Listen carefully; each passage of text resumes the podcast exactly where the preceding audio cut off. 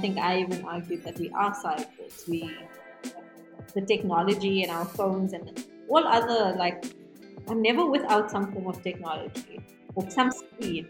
Like for me, it's either the phone, the tablet, the laptop, or the TV.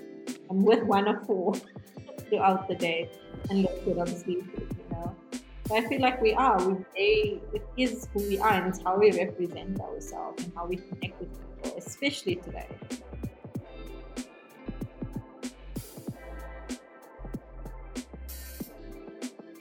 Hello and welcome back to another episode of Edit Undo. This is episode 9 and the guest on the show we have for you today is Sabeeha Banubhai. She is a designer, developer and founder and entrepreneur of Jack Studios.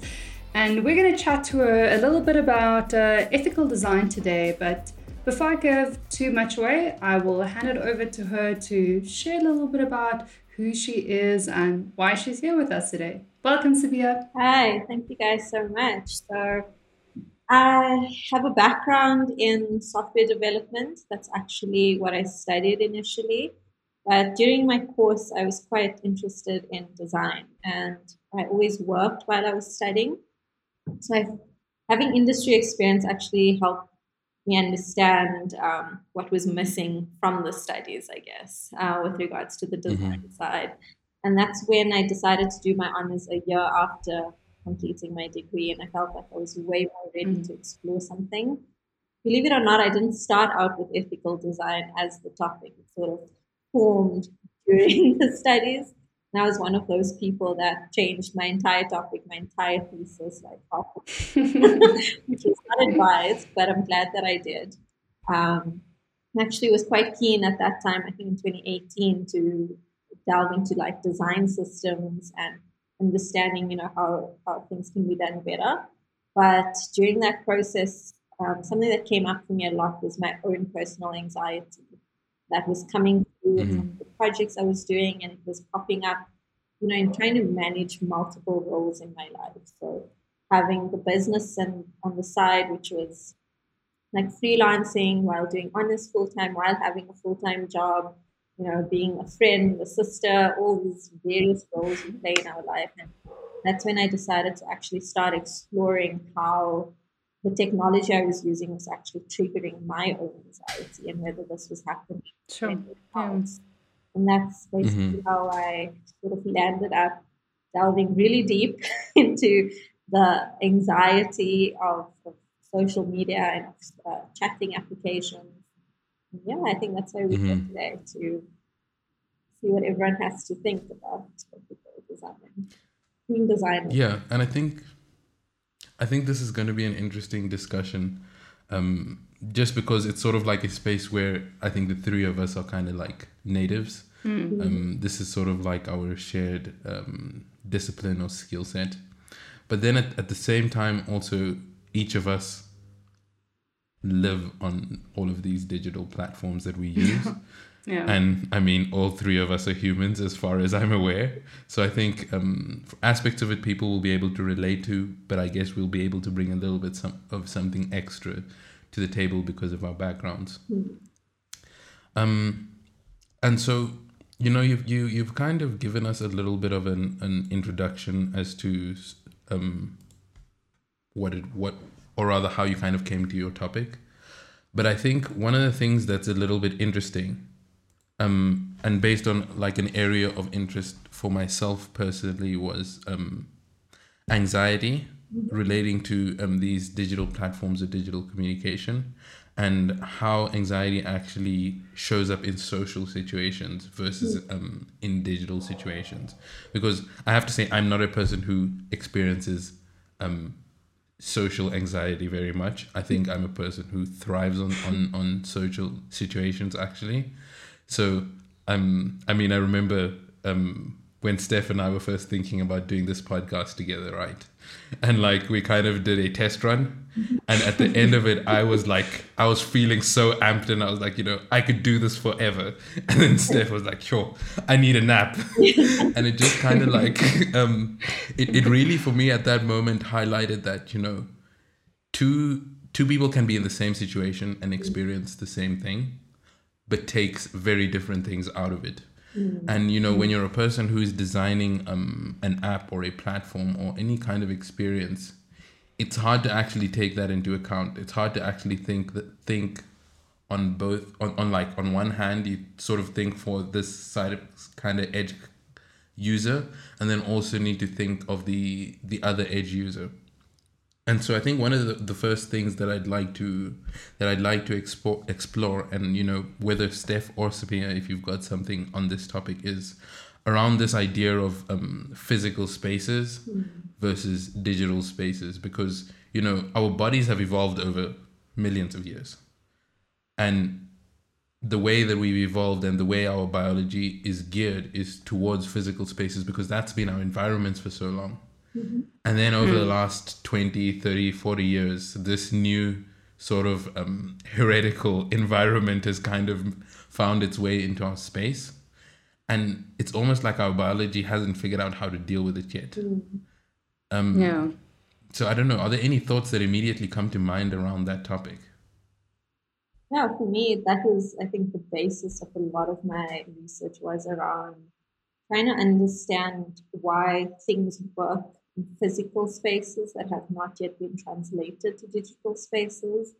So, one of the things I explored was chat applications and specifically WhatsApp, for Mhm. example, where we each have different versions of ourselves depending on who we're with and where we are. Like the way you dress Mhm. at home versus how you would dress at work or with family or for a certain occasion. None of that seems to change in the digital space. You still seem like the things you post, your profile picture, they might seem like small things or like status updates. A lot of that is not hmm for everyone, or it's the version of you that only a certain person would know or a certain type of Yeah. hmm and that's something I struggled with because, as I said, I was playing these different roles, especially the year when I was doing my honors, and it felt invasive to have my personal and professional life almost exist in the same digital space. Because on one Mhm. hand, I was, you know, having fun and going out because you know you finally had enough money when you're working to start traveling and having like the proper social life. But while that's happening, your you know clients, your freelance clients are actually they're watching your status and then messaging you at like ten o'clock at night with ideas that they have or you know work that Mhm. needs to get done. And for me, it was like okay. Then I started feeling anxious. Okay, I can't be online at that time or I Yes. read their message. hmm uh, you know, because if you don't reply to their messages, immediately people get really upset. Like, oh, why are you blue ticking? So it was all those small nuanced things about existing in one digital space as different people that I don't know hmm if it's been solved yet. Or if other people would Yeah. that way. But I know I do. Totally. Yeah. hmm And what you were saying, you know, people people can see you online. It's almost as if people associate your uh, your digital version of yourself to be synonymous with your physical self. So it it makes it even harder to set up those boundaries. Um, speaking about boundaries, that's probably you know one of one of the things that came out of your study. I'm sure um, you know because I think this type of technology and how technology is moving, it's really forcing us to to relook at those boundaries, and those boundaries start in the physical world before they start in the digital world. hmm hmm And but do you guys feel like you've stopped wanting to allow certain people into that digital space? Like the client has my number these days, I want them to WhatsApp. So I don't make Mm. Absolutely. Yeah. as Yeah, I- I, I definitely um I think it has it has like I think especially over twenty uh t- what end of twenty twenty I guess I had a, a little bit of a a um burnout and like sort of my crash and as a result I was like okay I need to step back from social media completely like almost pretty much everything for like for the first 3 weeks I wasn't even on WhatsApp like let alone everything else I was like completely unreachable and then I started to get back to like I reactivated my LinkedIn account. I um started using WhatsApp again, but I never got back to Instagram. Like my account has been suspended for like a year and or deactivated for like a year and a half now. And the thing that has surprised me the most is I think about my phone less. Hmm. Like because there there are times even when I don't even look at my phone, but I think about it. I'm like, hmm, I wonder if, you know, this person has posted that or like I've been waiting to hear about this person's album. I wonder if they've they've they've said Yeah. anything. And you know, in a sense, you think that you're thinking about that specific piece of music, or you think that you're thinking about the album, but actually you're thinking about this platform because essentially, like the platform has created this like relationship with you, this sort of like symbiotic mm. technology relationship, mm-hmm. and it's not clear how much control we have over it. And it's yeah. And it's because it's giving, understands what we intrinsically want, or what we need as humans, you know, that validation, Mm. feeling of community, the, the attention. Like, none of those things are bad things. It's just because it comes in such Yeah. large quantities and we get used to what I call that dopamine rush that it has those negative side effects. So you become addicted to it or you need it or you're hmm consistently looking at it all the time, subconsciously craving something that it's giving you, Mm. hmm which is the dangerous part. So I also went off Yeah. social media. I'm still off and from 2018 I don't have Instagram or Facebook. Um, I have LinkedIn, but up until last year I never considered it a social media. But now I realize that Mhm. it is. Now it's just work Yeah. related Yeah. anxiety of seeing everyone doing really well, starting new jobs, and yeah, eventually I also had to take a break from that.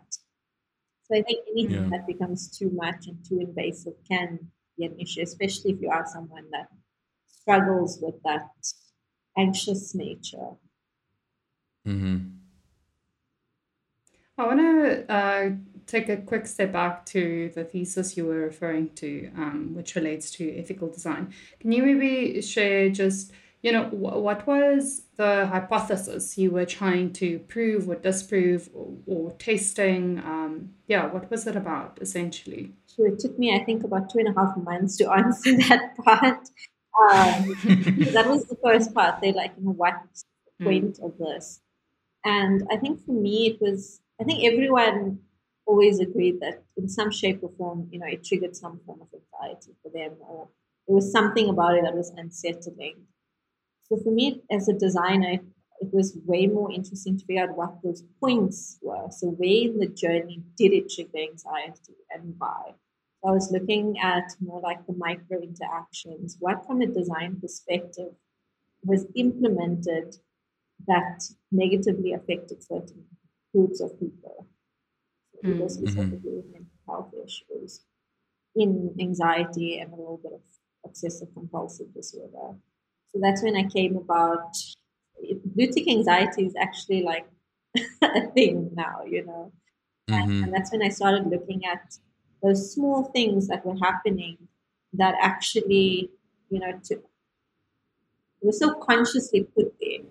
Like no one just decided to suddenly the tick system and forgot about it. You know, there was a conscious decision made into what the interactions did and how a user should respond to that. But I don't know how much goes into even from as a designer, I don't really think that much into or what does someone with anxiety feel, what does someone with you know obsessive compulsive disorder feel. I don't know if mm-hmm. that's a part of our thought process when designing. So that was really what I was trying to figure out was is there a way for us to be more conscious of the way we design? Is there a way to be more ethical in terms of Yeah. what we're doing to someone's mental health mm. mm-hmm. And And did your sorry, go ahead. did your study mostly focus on the South African audience? Yeah, so that was what I had um, sort of in reach. So I think there must have been between 50 and 70 people that participated in the, the research that I was doing. So it was very like data orientated, it was just understanding, like collecting data on what do people feel, why do they feel that way, um, to just see Mhm. how many they were. And I mean, it was such a large percentage. That's when, and, obviously, you only see that in retrospect. That okay, it was a much bigger topic than I could have handled in just uh, Mhm. on this paper. So the side I took to it was almost like just a slice of the pie to just look at WhatsApp specifically and look at how, in my opinion, it could have been done better for someone like me and Mhm. other people that were experiencing what I was experiencing at the time. And usually it's a bad idea to take yourself as the user, but I think that is the Mhm. interesting thing. Like, if I am feeling this way and other people are feeling this way, what is triggering that and what can we do to sort of create a better space? Because you can never fully take something away without creating another problem. Because like when we when I ask people, okay, why don't you put it off? Then they feel like Yeah. completely left in the dark now. Now they don't know what's going on. Did it get delivered? Um, is someone, you know, not using the app anymore? So this there obviously is positives, but I think to any extreme there becomes negatives. So I wouldn't say I Mhm. solved any issues. For me, it was just actually at that point delving into what the possible problems. could be. Mm, Okay. Well, well, look, I have to say, I, I, I feel like you need to give yourself a little bit more credit than that, Sabeeha, because you know, I mean, so to to be fair, like, um, so I think your research was about what five, six years ago, um, like something like that. Yeah, it feels like a lifetime ago, I guess. Um, but I think a lot, and I, you know, I mean, I've I've kind of been through that paper twice now, and and quite a number of the things that you that you put there have have actually been updates in WhatsApp since. So I think first of all, we can definitely agree that you were onto something. But I think for me, one of the ones that was the the the most pertinent or the most interesting, which I don't think has been like uh, completely explored yet by WhatsApp, is the um, so there was this sort of like idea of um, as you as you mentioned earlier on of kind of living as multiple people on a digital platform. Your your professional self your your family self and your um, yourself as a friend right? And you sort of had this idea of actually instantiating that as a feature in the platform. And for me that i think was one of the the the most interesting and i don't i don't know if this is something that they've explored before but i think especially because whatsapp is so prolific especially in south africa and, mm. and in many other countries it seems like it would be a smart idea. Just because you know when we think about our our real life relationships you know stepping back to the idea of digital environments versus physical environments mm.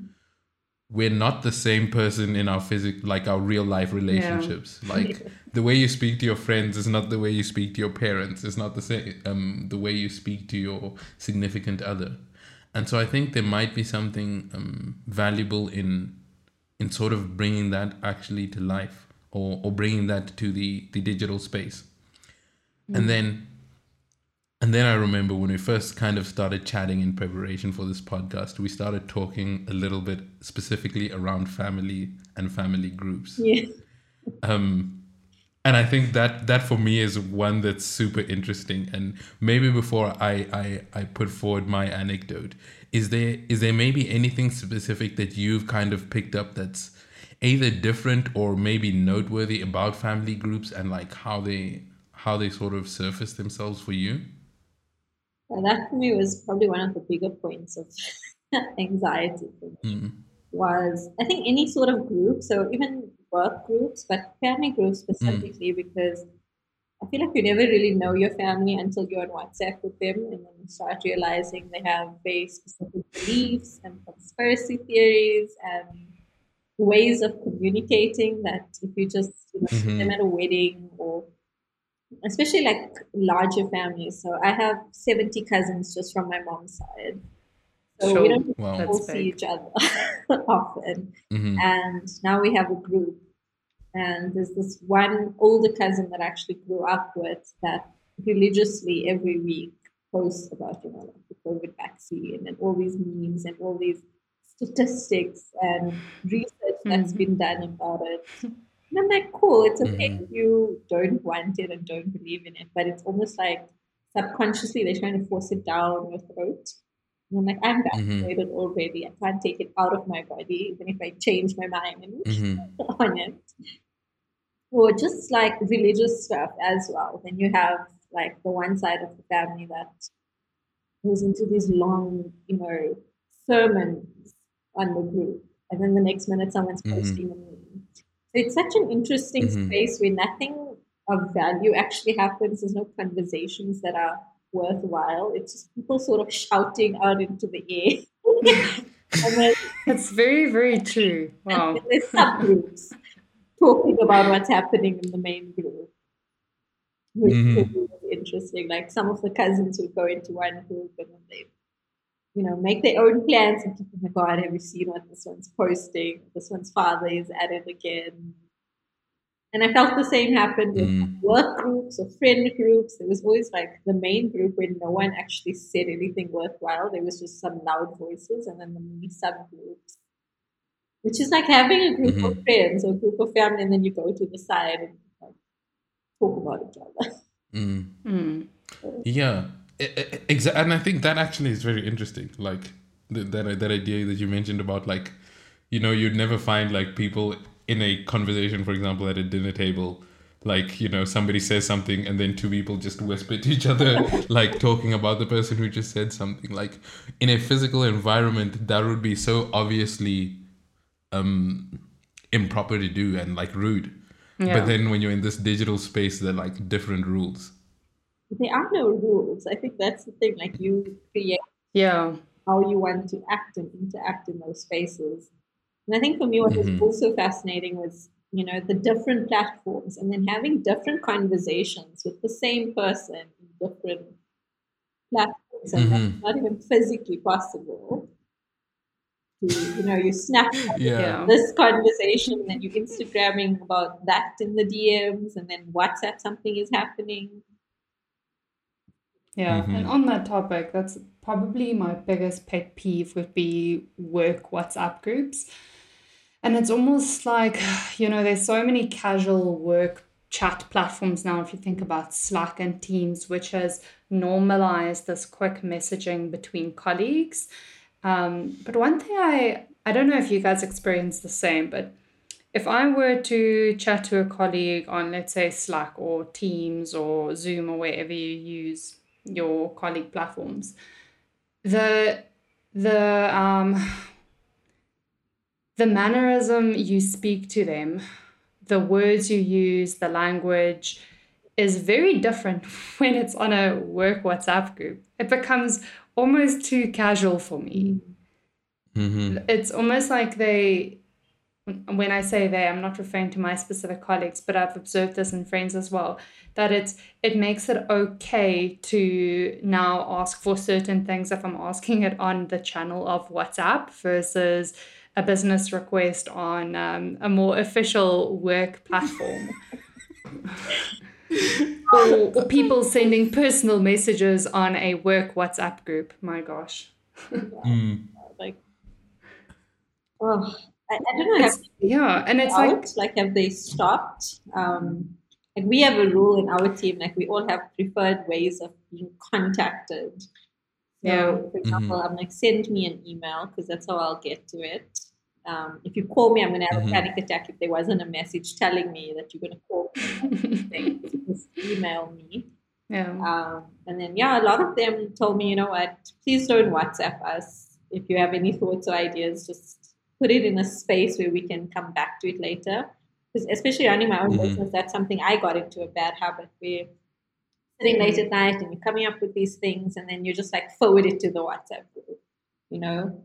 Mm-hmm. And it's it's 11 o'clock at night like no one's going to interact with this and then yeah mm-hmm. it almost creates this culture of oh, okay it's okay to talk yeah. outside of work hours we, yeah. then put like a hard stop to so we're like okay work mm-hmm. isn't it and it's so strange like would you have posted that same thing on uh, another channel at 11 o'clock at Probably night not. would you have not really going to like copy it, put it into an email, write an email to everyone. Like it feels like it has to be way more thought out and well mm. to give something to someone than sending them a link in a chat like, oh, go check this out.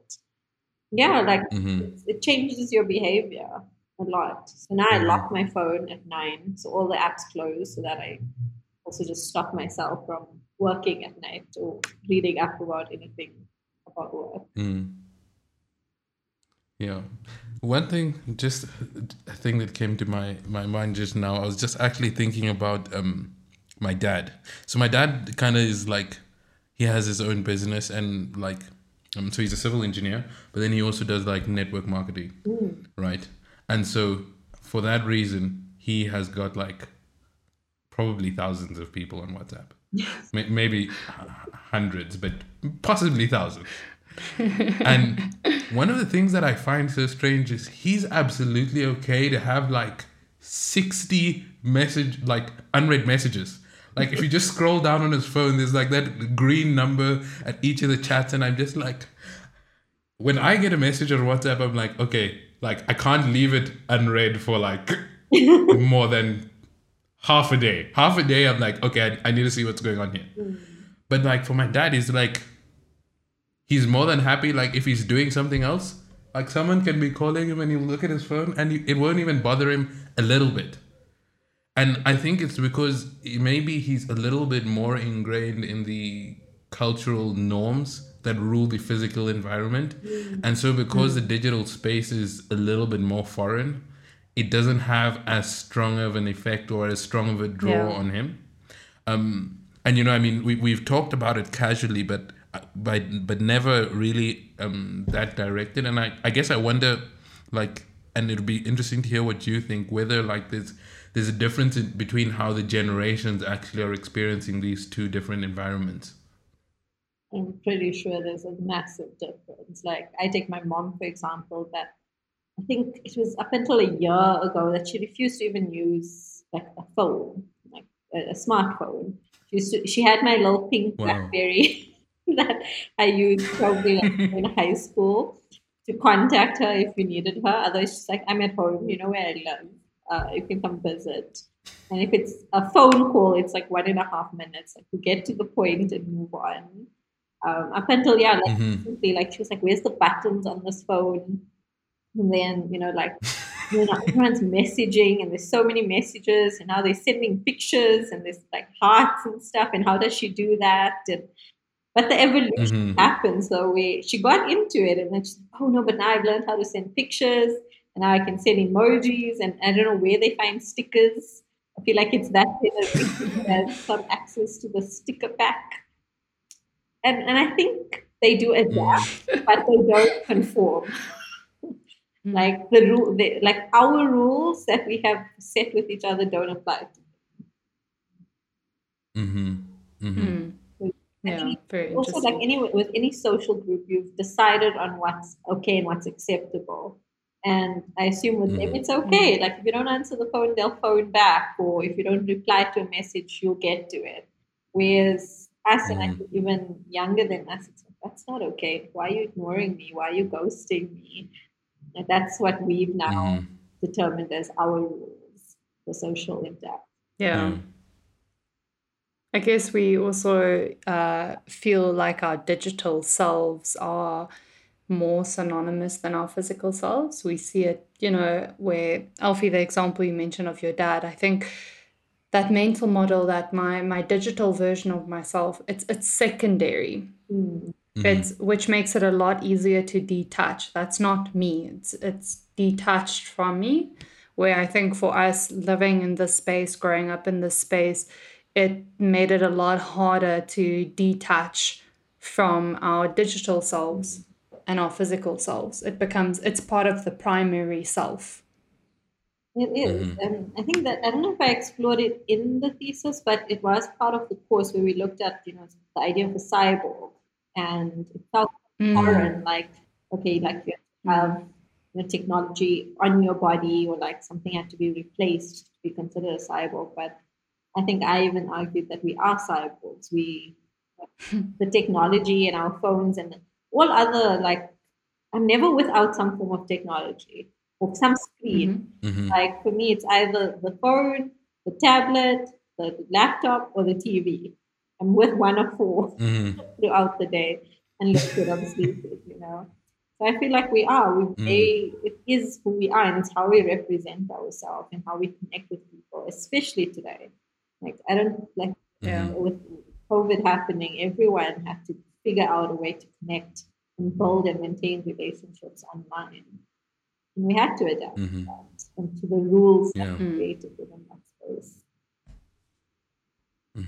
I know your uh, thesis was mostly about WhatsApp. Um, did you at all research a little bit about Facebook Messenger? The, the, the reason I'm asking is, um, you know, most of uh, the United States, Canada, Northern Europe use uh, Facebook Messenger as their primary chat channel as opposed to WhatsApp. Um, so, for for instance, my best friend who lives in Norway, when she met her husband, he installed WhatsApp just to talk to her because they use uh, Facebook Messenger. And it's uh, when I thought about it, it's it's a little bit different because in order for you to message someone on Facebook Messenger, you have to be their Facebook friend. If if uh, I, I'm I mean to be corrected, I think that's how it works. Yeah. uh, but then, if you think about it, you won't have all your colleagues as Facebook friends, which means they can't really penetrate into your personal chat space like they would be able to in WhatsApp. Sure. Mhm. That is interesting. Um, I I don't know when last I even looked at Facebook, to be honest. Um, but no, it, that, I, I tried. When I started out, I was obviously very ambitious, trying to look at the whole scope of um, different platforms and how they each work, but they each their own ecosystem, I think. And Mm. eventually, like I even went into the different operating systems. So the way WhatsApp works on an iPhone versus the way it works on Android for it is completely different. The entire Yeah. interface is mm-hmm. different. And a lot of people don't actually know that because you only ever use Yeah. one type of phone. So my mm-hmm. WhatsApp on my iPhone looks the same way that my messages or my SMSs does. Like it's the same layout, it's the same color, like it doesn't even look like WhatsApp versus Android, which is so distinctly the way WhatsApp was designed. Mhm. So that's where I sort of Branded. stuck was like, okay, now there's even operating systems involved, and there's so many ways in which the design changes. So how an iPhone user ex- experiences it versus an Android user was already different. I can only imagine if you have multiple chat platforms and how each one has Sure. own rules, because that's essentially what an app is, a system of rules that defines how it can be Mhm. used.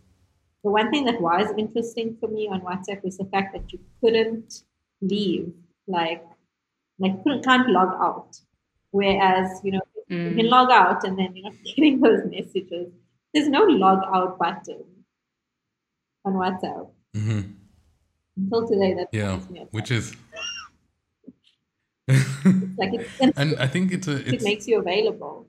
If you have to use the app or delete it, those were the two options. There's no okay. I'm logging Mm. off for the night and then I'll log back on, which is similar to like a lot of Opening email. So- Yeah. Mm. And I think that's that's an important thing to to to highlight. And um, Steph, kind of on your question, one of the things that I wanted to highlight because I think as as I guess technology people, we might kind of um, make the assumption that people get it, but there's a clear distinction between Facebook Messenger and WhatsApp, and it's that essentially with Facebook Messenger, you have control of your network. You decide every single person that's your friend or not. While on WhatsApp, a person that has your number has the Yeah. ability to share it with somebody else, Yeah. which means your network or access to you is controlled by you and everybody else that has your number. Yeah. No boundary. Mm. And so I think that's that's one massive difference between the two platforms, and it would be interesting to to sort of see how that actually affects people's communication. And then Sabeeha, um, on on what you mentioned about Android and, and Apple, I think also there there there are a few things that are like quite interesting. So I, I recently moved from an Android phone to to an iPhone, right?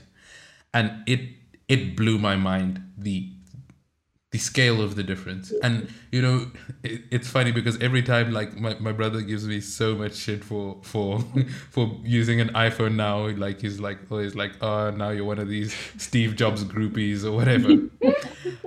but one of the things that I realized is, especially as a person that actually designs interfaces and a person who is actually understands the underlying thinking behind it the two platforms are actually worlds apart.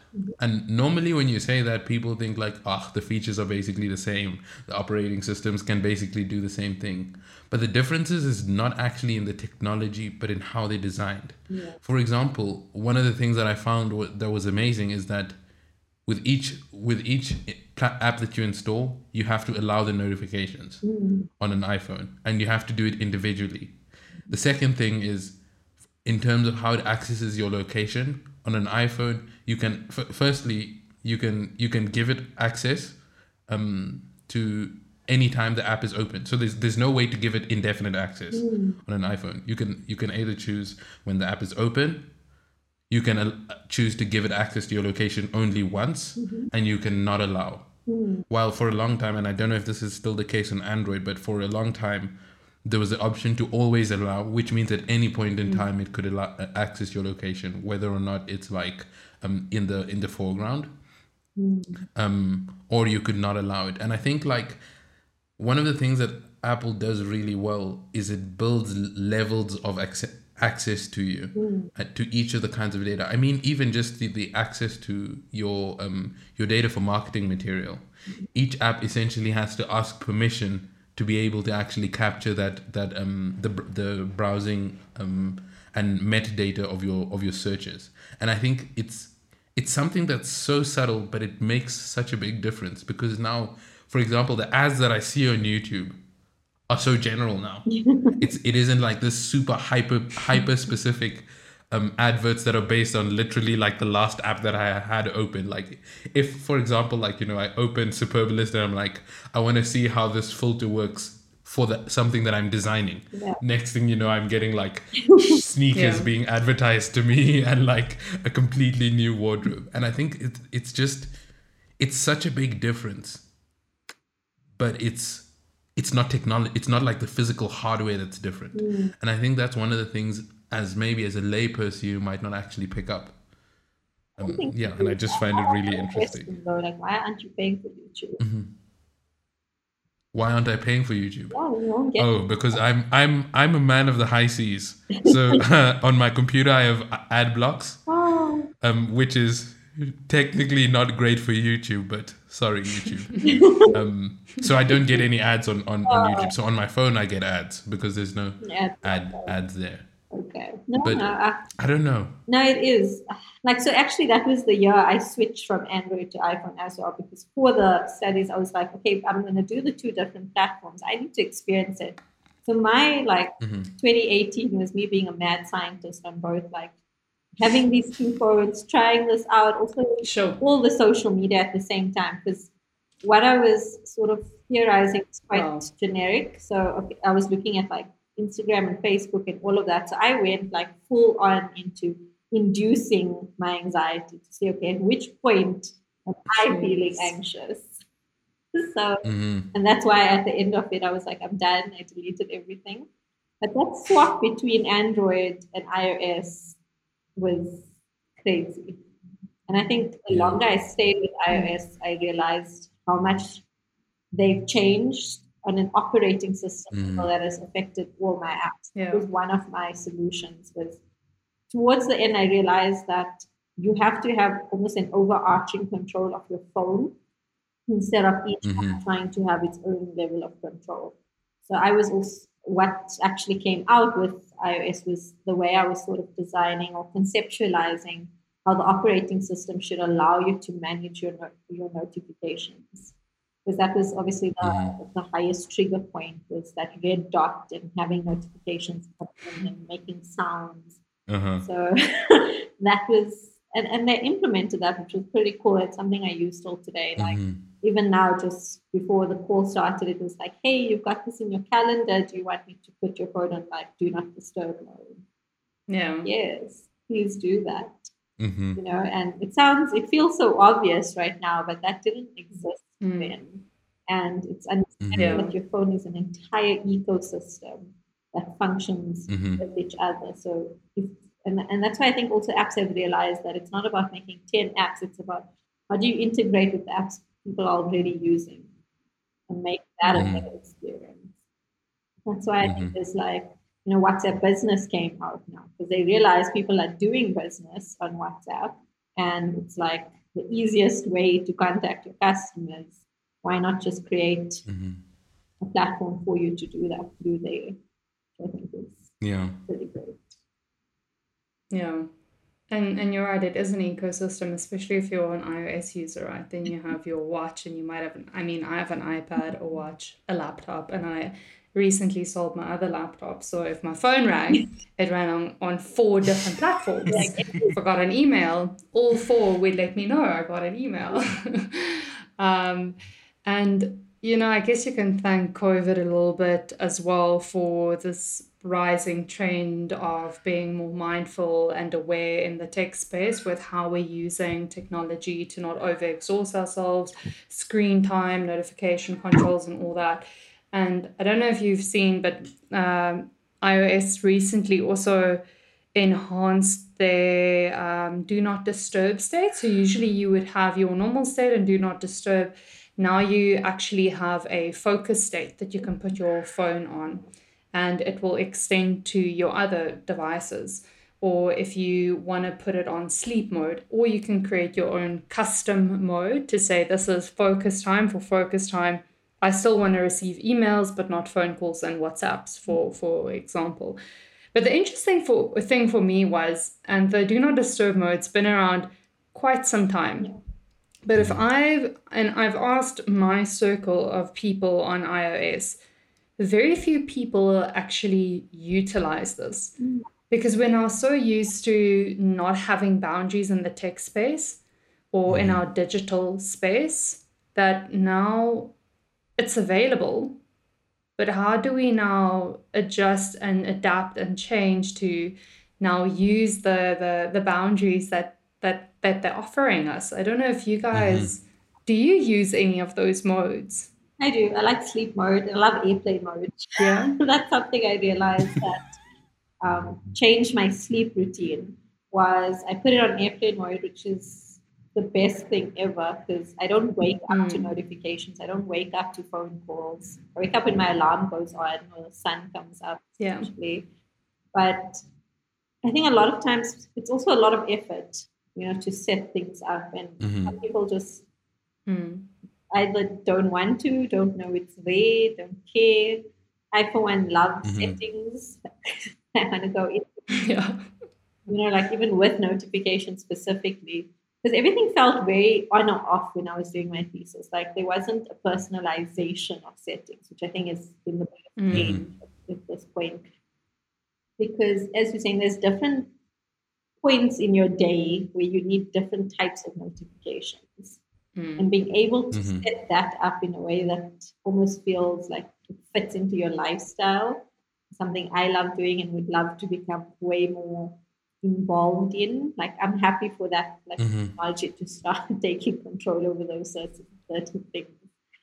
But i don't think a lot of Mm. people use a lot of the stuff that a phone offers. Yeah. Yeah. sadly. Yeah it's like and the phone is on it's available now. And I think on that, I think part of it also is in our mind, it's not always like super explicit when you're in trying to get into that space of do not disturb. Mm. like, you know, it, when you're designing an interface, you're like, when the user doesn't want to be disturbed, they will press the do not disturb button. but like in your in your day to day, it's kind of like I feel like going for a walk. And that's really all that's at the surface of your mind. But in actual fact, it could be like, I need to clear my head and I need to get into a space where I can be alone. But that's not actually like the thought that goes through your mind. Or maybe like, you know, you're like, I'm to put on some my earphones and just kind of listen to music so that all the people in this noisy coffee shop can just leave me alone. And so I think it's also because it's not completely obvious to us living in our own body when we actually need time off. And so one of the things that I have to admit was super interesting was um like the the way do not disturb is linked to your sleep timer on on, on my phone. That for me has been super interesting because it's almost like you can choose to keep yourself on like active mode, but if you don't do that, it automatically sets you to do not disturb during your sleeping Yeah. hours. And that for me has been quite interesting because I think it's getting to the point where um I think as uh I think Sabeeha or Steffi might have mentioned like where it almost is like up to the technology to start to almost help us control ourselves Yes. because it's it's clear that we we are not really able to do it ourselves. Um Yeah, you don't. and you know they, there is this moral gray line. Mm. Oh yeah, the, I think it's you have to opt in. I think at the end of the day, whatever Mm-hmm. is created, you need to opt. Like I would opt in to it deciding when and when I shouldn't be receiving Mm-hmm. stuff. Um, if it knows me, because I would also assume that it's going to take my whole life, which is on my phone, come up with a way to understand what I want. I would hope we can do it. Mhm. Like, Mm. um, I think when I was sort of arguing my thesis, it was like uh, with regards to notifications that if I'm in a meeting, which is in my calendar that my phone knows, it also needs to be able to differentiate between like the importance of calls. So, for example, if my mom is phoning, generally that's an important Yeah. call. But then, how does the phone distinguish between important and urgent? Because those were the 2 Mhm. like types of things and notifications that didn't exist for me. Like, if I'm sending a message, Mhm. Is this important or is it urgent? Like, do I need to attend to it now? Yeah. Because that's how a notification comes up. I need attention now versus, Yeah. okay, this is important, but you can get to it later. And I think Mhm. once we can set up a system like that, because I think each person will need to define, you know, if this phone call is a level of importance eight out of a scale of 10, like whatever my overarching Yeah. notifications are, let the call come through. Someone is probably Mhm. sick or dying at the end of that. Or, you Mhm. know, if I'm in a meeting and all these other people phone them, don't let that come through. And I think they've started with that with like you have your favorites. Hmm. Yeah. Yeah. Do not disturb your favorites will still come through. Or a phone call will come through if someone has phoned more than once in a row. I think those are sort of some of the rules that have started being put into place because there's only so much a phone can assume as well. Mhm. Yeah. I think that's where for me Mhm. design gets very interesting when it's beyond the interface, where you actually start delving into the system design. And, and being a developer, Mm. Yeah. in my mind always went as well was okay, what are the different rules we need to tell the system to do beyond what the interface shows? Yeah. That's, that's It's, very uh, interesting.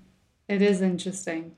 I want to jump back to what Alfie said around um, it's almost like the technology needs to start helping us create those boundaries. And it's such an interesting space and time for, for us now in the product design space, you know, because these are the things we need to start thinking about and really finding that balance because it can feel invasive if you are going to enforce a boundary on someone or it if you're not doing it how are you going to help them actually set up those boundaries? And I, I must say there's a there's a few apps that are starting to do it more forcefully but i would say the context obviously matters. If you if you if you've used carplay on your apple device before if you have carplay installed in your car one thing spotify even even with an aux cable i think spotify if you plug it into your car the view completely changes the interface changes to to car view um, which I which I really find uh, that I didn't think was invasive or it didn't make me feel uncomfortable. So I think it's uh, as as designers, developers, uh, creators in the tech space, you know, we have to be careful, but the context does matter and it can be helpful. I think so. And, and, and those are the things like I've always wondered about, you know, texting and driving because keep saying don't do it. It doesn't listen. mm. stop people from using their phone while they drive. So, how do you, mm-hmm. like for example, go into car mode to make certain things more accessible and easier to use while driving, if you have to use mm-hmm. like you Google Maps and like I just I'm in the car, I need to get somewhere and then while I'm there I'm like need to change direction and it's the effort it takes you almost like have to stop do what you need to do and yeah. carry on. So context for sure, and, and also starting to I think understand the integration into people's lives.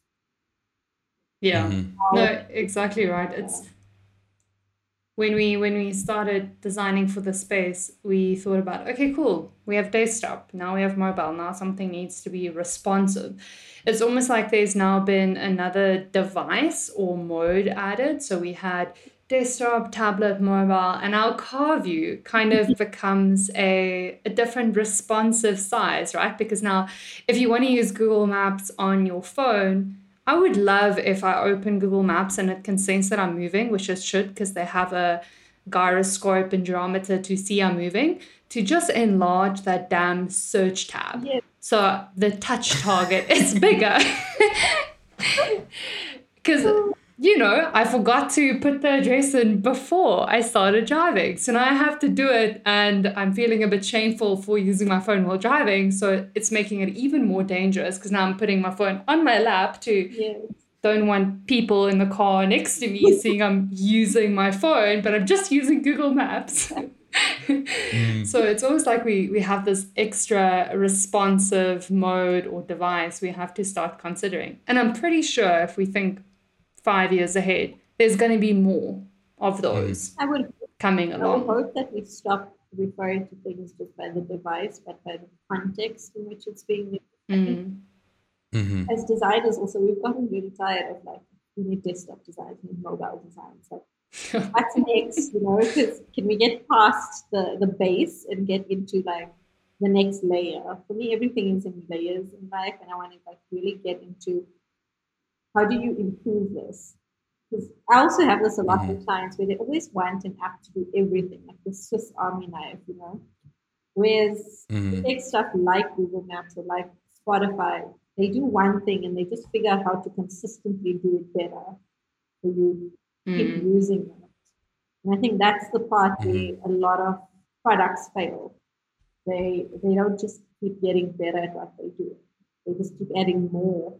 They're like, oh, let now you should be able to, you know, access your wallet from here and now do payments from here and make your chat into mm-hmm. like a whole e-commerce store, which is great. if that's what is going to be an elevated experience for the customer that's using. But mm. Like I take Discovery, for example. I don't ever open that app because I don't know what it does other than everything really badly. you know? Yeah. like, every time I really go into it, it's like, okay, I want to redeem my points for Kauai because I don't want to buy them. I don't think that's the purpose of the app. Pretty sure, you know. Yeah. That's, another. Or just make sure you've reached your goal so I can stop paying for my damn Apple Watch. Exactly. You know, so yeah. I think our jobs as a whole will hopefully become a lot more peaceful. Way more yeah. as we become way more connected to stuff. Mm. So I want to hold our feet to the fire a little bit because we're talking about all of these amazing things that technology should do. But if I really think about it, we are the people who need to make that change because the ball is essentially in our court. Yeah. We are the ones who spend the time talking to customers. We are the ones who need to do the research to actually inform this technology. And one of the things that I wanted to mention is like we see all of these things and we pick up these contexts. But then when I now think about like how do I convince my business stakeholder who let's say and I always I like to think back to Absa because like there's a very big difference between the typical banker and the typical designer. So those stereotypes kind of give a good contrast. Mm. Like how do I, for example, convince um this this person who is the owner of credit card, for example, that like it's in the business's best interest to not send a notification every week to this person about the fact that they qualify for a credit card. Because um, you know normally the way that we sort of sell ideas like that to a business is through the financial value that it can provide. But we're not talking financials here. We're not talking about like something that's necessarily going to show on the bottom line of the business. So how, like what, what maybe you guys could um, give your thoughts or give advice like how as a designer do we actually have that conversation? I think it's really hard in very establi- established places. Because that that model of customer value equals business value was never part of the foundation and the way of thinking where in you know startups scale ups it's it's a lot easier um, to to convince people to show people that customer value equals business value. Uh, i think we the past decade we've seen more advertising agencies close down because we we we are naturally moving from the space of marketing for you know a capitalist consumerist approach of um, i'm showing you what you want now buy it versus i will just give you what you want and you'll come back and buy something else or do something else that will help me bring it to my bottom line. And i, I think it's very hard if, if you're working with businesses. I, I- I don't have concrete or or really good advice on how to tackle how to tackle that because it's yeah it's a, it's a matter of trying to show them the value. But in in the end of the day if it's an established business that has been grown on the foundation of believing that the business value should come first it's very hard to change that belief system. Mm-hmm. I think what's something that the way I would approach it, not that I think I would you could ever pay me enough to work in a bank, is showing user That's what I behavior. said. oh, I don't know, like I don't know how you guys I do admire you, but also I think just my personality. I don't have the attention span to work on one thing or in one area. mm-hmm. That's why I love having multiple clients. It's always fun to jump in between things. But what I would Mhm. do is if we understand user behavior and you can show that if you're bombarding a user with a lot of notifications, what are they doing? So, for example, Mm-hmm. if a large proportion of people are just turning off the notifications, which is what I would assume they would do, then you're not Mhm. reaching them at all. You can't Mm. contact them at all. So I would say, you know what? And I think that's where user research comes in, which is not something we do a lot. I think, like I'm guilty of that. I, I, I'm never on a product long enough to delve into those nuances. But I Mm-hmm. think if you can start showing that the user is now having an adverse effect to what they want to achieve, that might help Mm-hmm. on us to say, okay, rather have a mechanism in app to control the amount of notifications or the type of notifications so that they can curate what they want and be able to talk to them in the way that they want to be talked to as opposed to just off and on because Yeah. like I want to know every time money goes out of my account. But now if I'm getting spammed, I'm probably just going to turn it off. And then I'm going to have an overall negative experience because now I'm not getting Mhm. any notifications of value. That to me would be one way Yeah. of tackling it. Yeah. Yeah. Yeah, and and look, I think in a sense this is kind of like a loaded question because I think it's a, it's it's not just the role of design. I think I just kind of wanted to bring it to us because that's kind of like the space that we're playing in. Is And one of the things do. that I think that's the thing. Mhm. As designers, you can and you do have a voice because you are the one Yeah. that makes those design decisions. And I think that was what I came to Mhm. my thesis was that we do have a responsibility as designers to make or to at least advocate for ethical design choices. hmm Yeah, I think I think you're right, and th- there's, there's sort of like two things I want to mention. So first, around like the the ethics in products, one thing for me that's like a ray of hope um, is that there seems to be this sort of new role coming up in tech companies, which is like the chief of ethics. Yeah. So Airbnb has somebody at the C level whose role it is to actually evangelize and maintain the ethical standards in the organization, which for me is amazing because especially with the way with the speed at which technology is evolving, it's so important.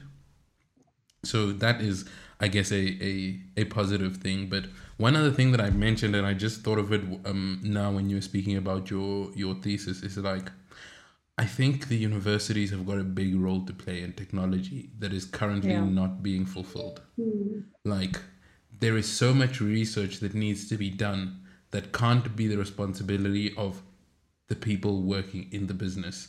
Like, there need to be UX research labs that are spe- specifically geared around understanding people's relationship with technology because you know i mean in the mm. example you're talking about where where a person is continuously getting notifications it's a little bit easier to sort of pick that up but for example how do we pick up for the person who maybe is in the situation where they've already developed that unhealthy relationship with their phone and they don't want Yeah. to turn the notifications off but it's having a negative impact on their mm. psyche Yeah. like those are those are elements of research or like those are research projects that need to happen over months because you need to essentially be able to understand a person the changes in a person over extended periods of time. And there's no way a business is going to invest in that. Or they might invest in somebody else doing that work but there's no way that they'll Yeah. do the work for themselves. And that's where i think um, universities can really both do a service but also start to provide more value to to our society mm-hmm. because they have these people that are like very strong from the research perspective by by the very fact that they are doing their PhDs or masters or mm. honors or whatever. And I think if universities and businesses start to create stronger relationships, mm-hmm. we can we can really start to make a dent in this problem. I think institutions as well, like creating businesses with business is to, you know, understand this. hmm Because it's so new and it's changing so often, I feel like a lot of times we're just doing the best that we can to get through our own workings. You know, it's a ton of responsibility to place on hmm our young shoulders, I want to say. We we can't take ownership of every single thing that happens as well because it's hmm 90% of the time out of our hands. hmm And I think hmm in time, and I do know that as technology grows, people and businesses will be created around understanding it. And I think it has, like if you take like the Nielsen Norman Group, it's their entire job to put out articles and you know maintain this database of knowledge for us to tap into about you know UI patterns and UX research methods. And I think as time goes on and as this becomes a more mature field, like the other fields that exist out there, we will have access to that to make better decisions. Yeah. hmm I mean, if you think of what medicine was like 5, 10, 15 years into medicine, they probably didn't know enough to be making, to cut, be cutting into Exactly. Yeah.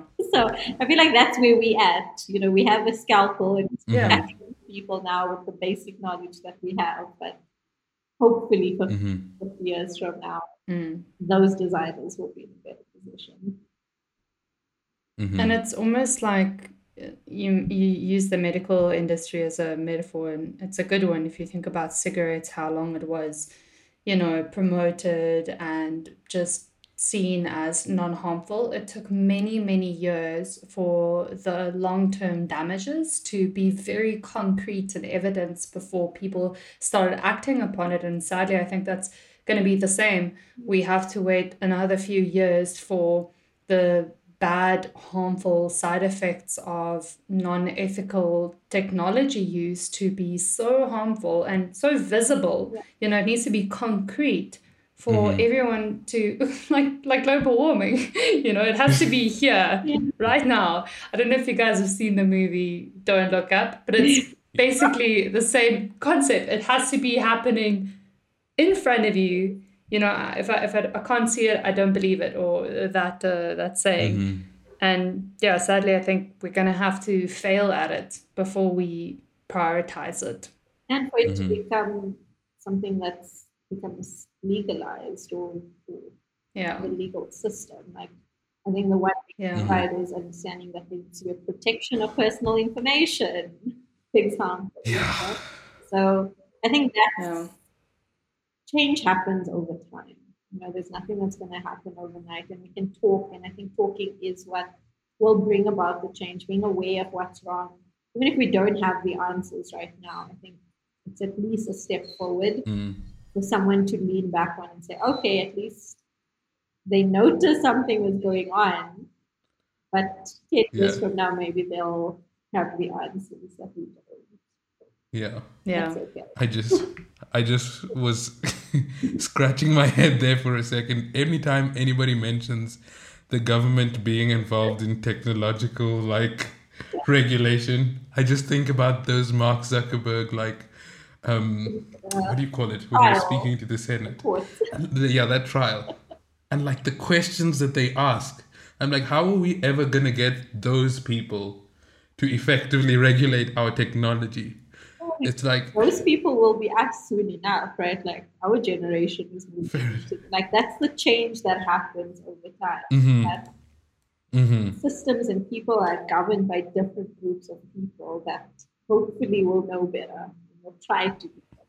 Yeah, I think that's all we can hope for. that actually makes Yeah. me feel a little bit better. We're gonna be okay, Alfie. I think the world is Just don't have kids. Yeah. That's a podcast. I- no, I like kids too much, unfortunately. Sabeeha, you mentioned, uh, you know, the few boundaries you already have set, especially after your thesis. You know, no social media. You're using some of the do not disturb and sleep modes. But generally, like Alfie said, we're all three in this tech space where unfortunately our job forces us to very much fully immerse ourselves into a lot of technology, either because we have to physically use it to create our work or because it's a part of our expanding our skill sets or our knowledge about the industry and the space that we're working in research wise. How do you find balance working in this space? The one thing, uh, confession I have to make is that I don't design nearly as much anymore. It was a conscious decision that I took a while, and I'm sitting with us this year specifically, where I've now Mhm. hired people to do the job because of the effect it was Mhm. having. Um, to the point where I would become very obsessed with the project that I was working and Mhm. the client's advantage, obviously, because I would research and test and try out everything and try and come up with the best solution. But like I Mhm. would be dreaming about it. I would be thinking about it consistently. And it really took over my life so much that I had to come to a point where I was like, "Okay, let me try not doing this and see if I'm okay, if, it has any difference. And if I cannot Mhm. explain who I was in December last year and who I am in Feb this year. Like Alfie, you saw me Mhm. last year and now, you know, and Mhm. the anxiety is all the way down, the obsession, Mhm. the compulsive thoughts, the need Sure. to keep up has decreased Mhm. Yeah. all the way down. But I'm sitting at a point now where I almost feel sad and, and like something is missing because I was so used to that Mhm. so long. It's almost like Yeah. smoking cigarettes or, or being addicted to anything and, and choosing to have a life without it. So I don't know if there is a balance. I think you have to really personally find your limits because you want to be good at your job, you want to be aware of everything, and you kind of have to be these days.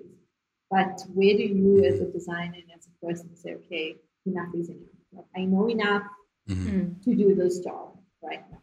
Like, Yeah. or I've had enough for today.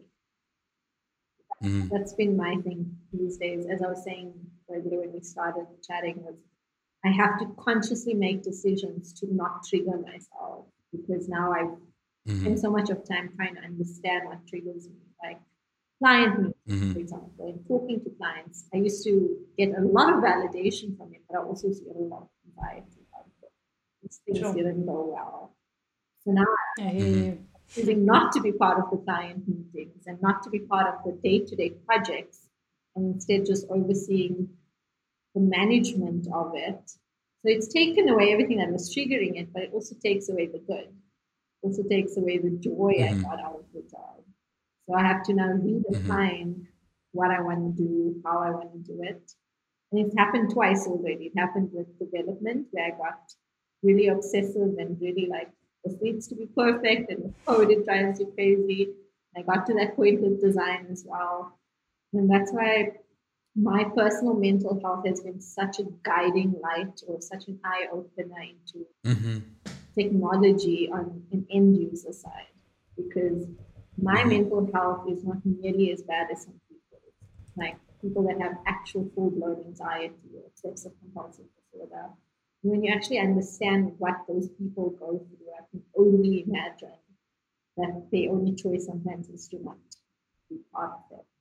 Yeah. And that makes me feel so much that yeah. You know, hopefully we can find a space and for myself where I can feel mm-hmm. safe and okay to be part of this evolution without feeling sick Yeah. That's amazing. Um, so I think we're we're kind of reaching the the sort of closing stages of this. Time has flown by for me at least. I really I've really enjoyed this. Um, but maybe just one last quick question, or maybe a piece of advice that you might be able to leave, because seems like this is a, a space that you've thought quite a lot about. What would you say for someone who is finding that their digital life is taking over and they're struggling to manage? Is there any sort of piece of advice or things that you think they could consider to help them get to a better place? Yeah, I mean, I think it's it's acknowledging it firstly and acknowledging where it's happening. Mm. Like, okay, my because mm. it's not easy, right? It's not easy to say, okay, my job is literally giving me anxiety. Yeah. like, and being willing to make such a drastic change that I have. But if you're not in mm-hmm. that position to do that, then find the small ways every day to make yourself feel better. Mm-hmm. Like that was where I started, and it took years to get to this point of okay, finding a position where I can make a drastic change. But every day, just feeling something, do I actually am I actually allowed to feel that way around the people I mm-hmm. And it was such a conscious thing for me to mm-hmm. have to say, especially to colleagues, where I would say, I'm feeling very anxious today, or this is making me feel this way. Can mm-hmm. I ask you for assistance? Like, can you lead this meeting? Because this client triggers all my nerves, for example and that was my whole last year was understanding how mm-hmm. specifically work was and which clients and which situations were triggering me and then mm-hmm. creating a space in a life in which that didn't mm-hmm. exist or was reduced at least i think that is the hardest part because once you can identify a problem it's easy enough to come up with a solution for it ask for help talk mm-hmm. to someone professional also Yeah. I wonder if, I wonder how yeah. psychologists are to actually talk about technical addiction. That's something I'd like to. Getting better, yeah. definitely. Could also be a whole other podcast. um, Sabeeha, I have to say it has been amazing speaking to you again. Um, as always, you have got a lot to share, um, and I think you've brought a lot of value to the people listening. But I have to say, even just to myself, reading your thesis was definitely a pleasure. Um, and thank you for making the time to chat with us. Yeah, thank you so much for your time. No, it's a pleasure. Thank you for reading it. Uh, you know, sometimes you don't, those things just get put away on a shelf. So mm-hmm. really appreciate, appreciate you guys taking the time and, and for chatting today and making it an open and safe space to talk about hopefully whoever listens can you know give their experiences as well. It'd be great to mm-hmm. chat after this. Definitely. I think a lot of people are going to resonate with this conversation. Mm-hmm. All right, shall we call it there? Thank you, everybody, for listening today. This is another episode of the Edit Undo podcast. Till next time, cheers. Cheers, guys.